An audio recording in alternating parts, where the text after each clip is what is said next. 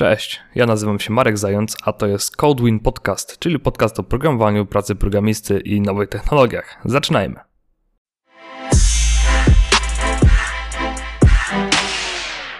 Ten podcast jest dostępny również w wersji audio. Znajdziesz go w linku w opisie tego filmu.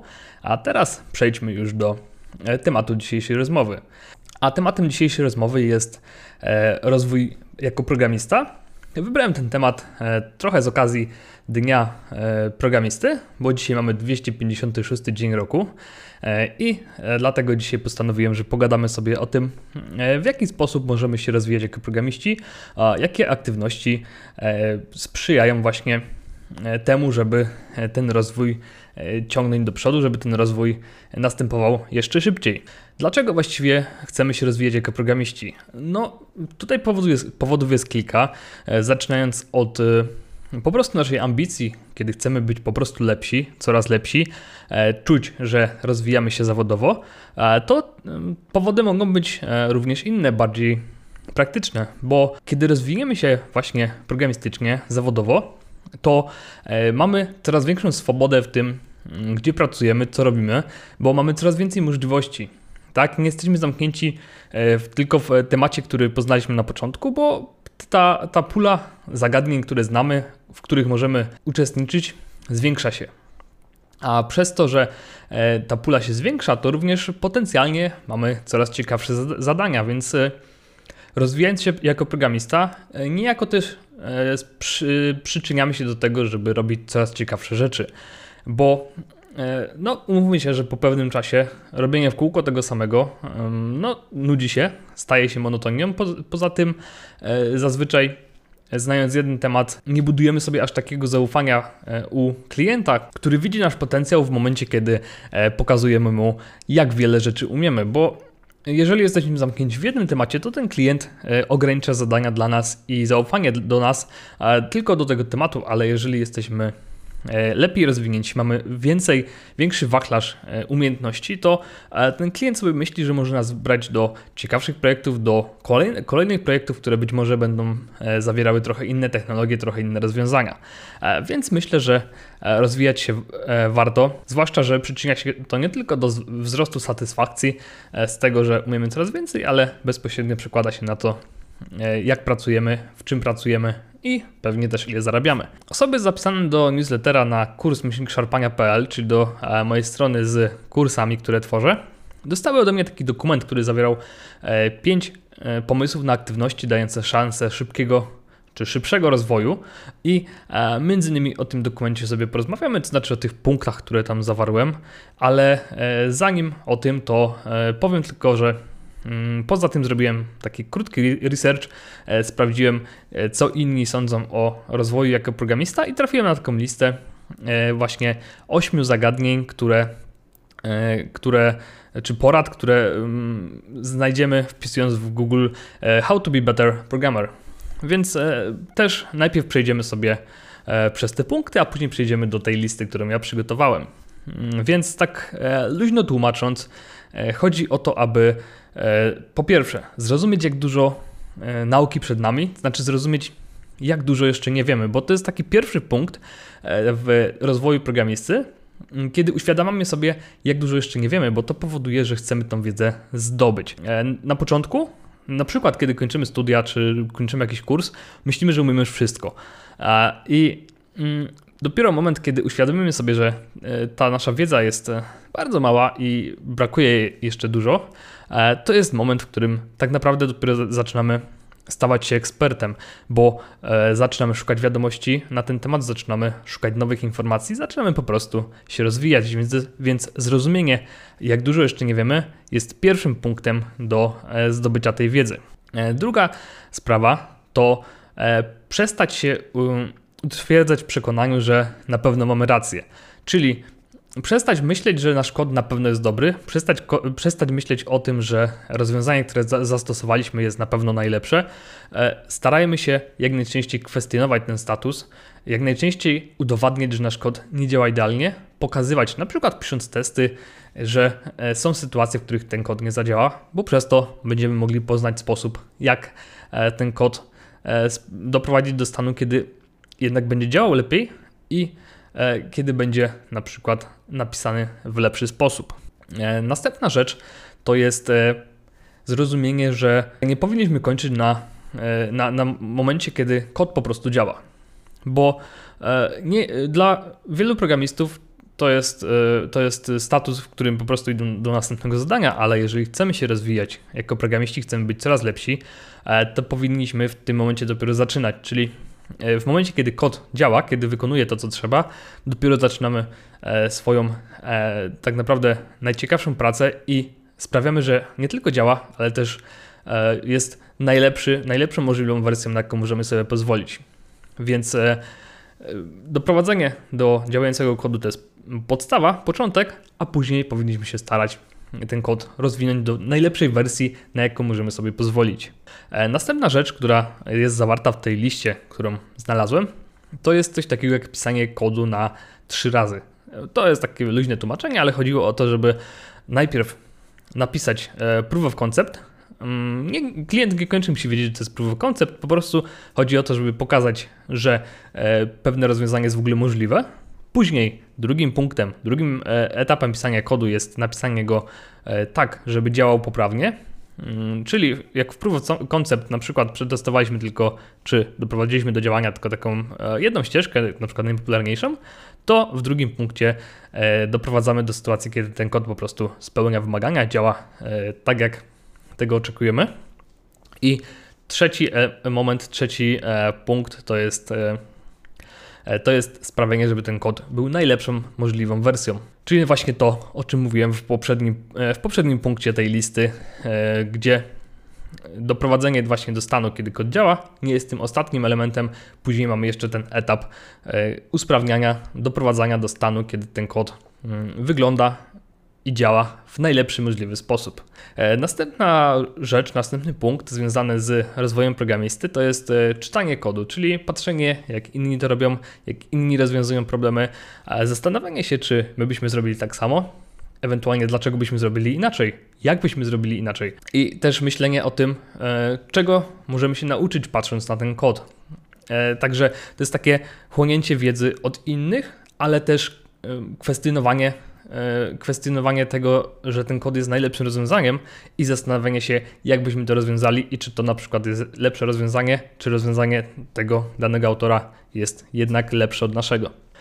Kolejna rzecz to jest pisanie kodu nie tylko jako zadania, na przykład w pracy, ale też po prostu for fun, bo kiedy piszemy kod tylko w sytuacji, kiedy ktoś nam narzucił jakieś zadania, to po prostu zaczynamy to robić bardzo automatycznie, mechanicznie i nie czujemy w ogóle potrzeby, żeby cokolwiek w tym kodzie zrobić lepiej, a kiedy zaczynamy pisać kod po swojemu, kiedy zaczynamy tworzyć kod na przykład open source, czy dla jakiejś organizacji, czy wspierając jakąś lokalną inicjatywę, to możemy sobie pozwolić na więcej i też odpada takie myślenie, że robimy to tylko po to, żeby przyszła wypłata, żeby odhaczyć zadanie gdzieś w trackerze zadań. Zaczynamy pisać kod, który jest dla nas satysfakcjonujący.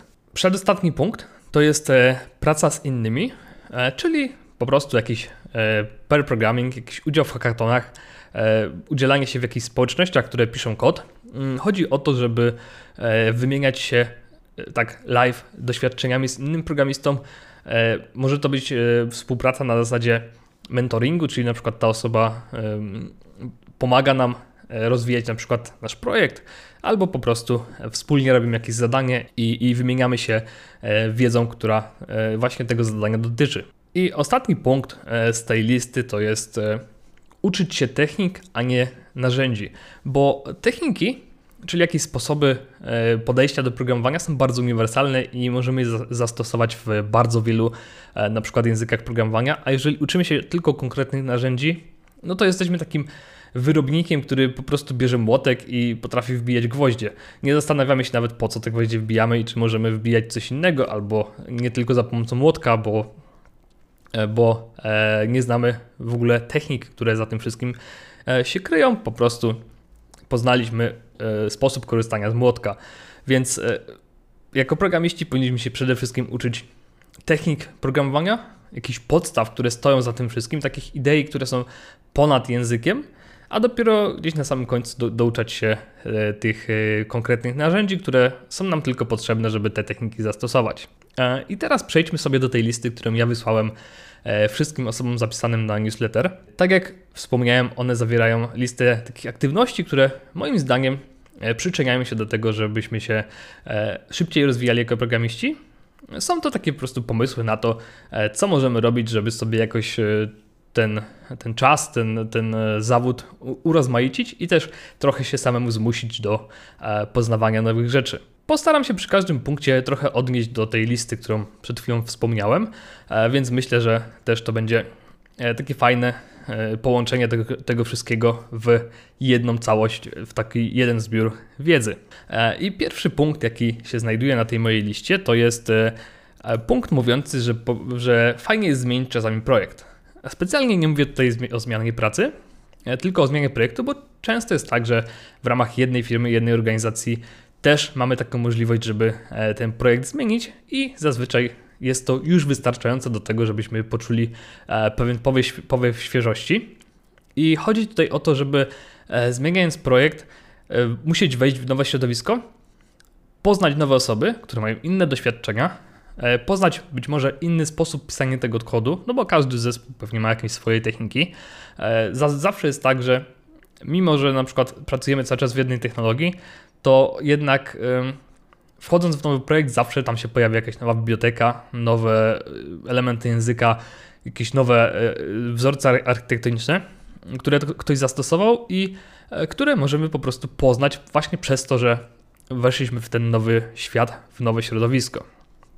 I tutaj tak odnosząc się do tych punktów z poprzedniej listy, no to pierwsza sprawa to jest zobaczenie, czego tak naprawdę nie umiemy, no bo nie wiedzieliśmy o istnieniu czegoś, jeżeli nie korzystaliśmy z tego w poprzednim projekcie i zmieniając projekt nagle możemy się dowiedzieć, że jakaś technika czy jakieś narzędzie jest dla nas nowe i po prostu go nie znaliśmy wcześniej. Druga sprawa to jest po prostu czytanie kodu. Nowy projekt to jest nowy kod, więc nowe doświadczenia związane z rozwiązywaniem pewnych problemów. No i ostatnia sprawa to jest praca z innymi. Tak jak wspomniałem, nowy projekt to są nowe osoby, więc nowe doświadczenia. Zazwyczaj też jest tak, że na początku projektu zwykle jest jakiś pair programming, jakieś takie bardziej praca jeden do jednego z drugim programistą, który po prostu nas wdraża na przykład w aplikację. I jest to też świetna okazja, żeby wymienić się tymi doświadczeniami, nawet jeżeli jesteśmy już sami doświadczonymi programistami, bo ta wiedza zawsze się trochę różni pomiędzy różnymi osobami. Drugi punkt, jaki zamieściłem na tej swojej liście, to jest udział w konferencjach. Myślę, że jest to raczej oczywiste. Chodzi o to, że jadąc na konferencję zawsze poznajemy coś nowego, to znaczy zawsze poznajemy albo nowe spojrzenie na jakiś problem, albo po prostu poznajemy nowe rozwiązanie problemu, o którym być może nawet nie mieliśmy pojęcia. Więc jest to bezpośredni sposób na dowiedzenie się czegoś, czego nie umiemy, ale też poznanie sposobów czy technik rozwiązywania problemów innych osób, czy stosowanych przez inne osoby, więc jest to takie bezpośrednie dowiedzenie się właśnie o tym, czego nie wiedzieliśmy, i z drugiej strony chłonięcie wiedzy od innych programistów, którzy być może mieli inne doświadczenia, czy przeszli inną drogę w tej swojej karierze.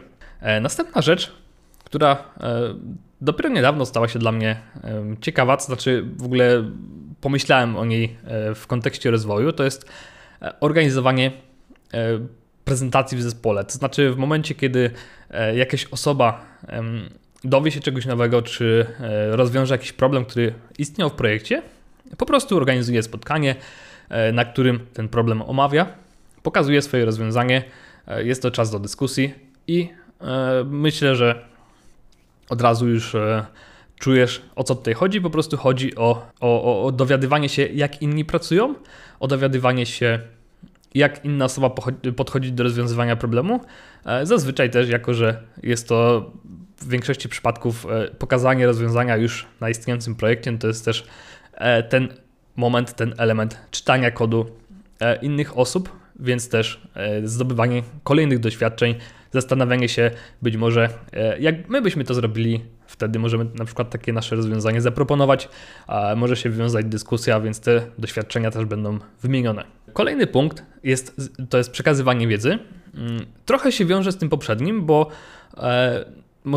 to my możemy być tą osobą, która właśnie taką prezentację organizuje, więc też musimy się w jakiś sposób przygotować do tego, żeby taką prezentację zrobić, więc też musimy trochę bardziej zgłębić temat, trochę bardziej poszerzyć naszą wiedzę, tak żebyśmy jednak mogli czasami odpowiedzieć na te pytania, które ktoś nam zada, inaczej niż mówiąc, że nie wiemy, nie sprawdziliśmy tego.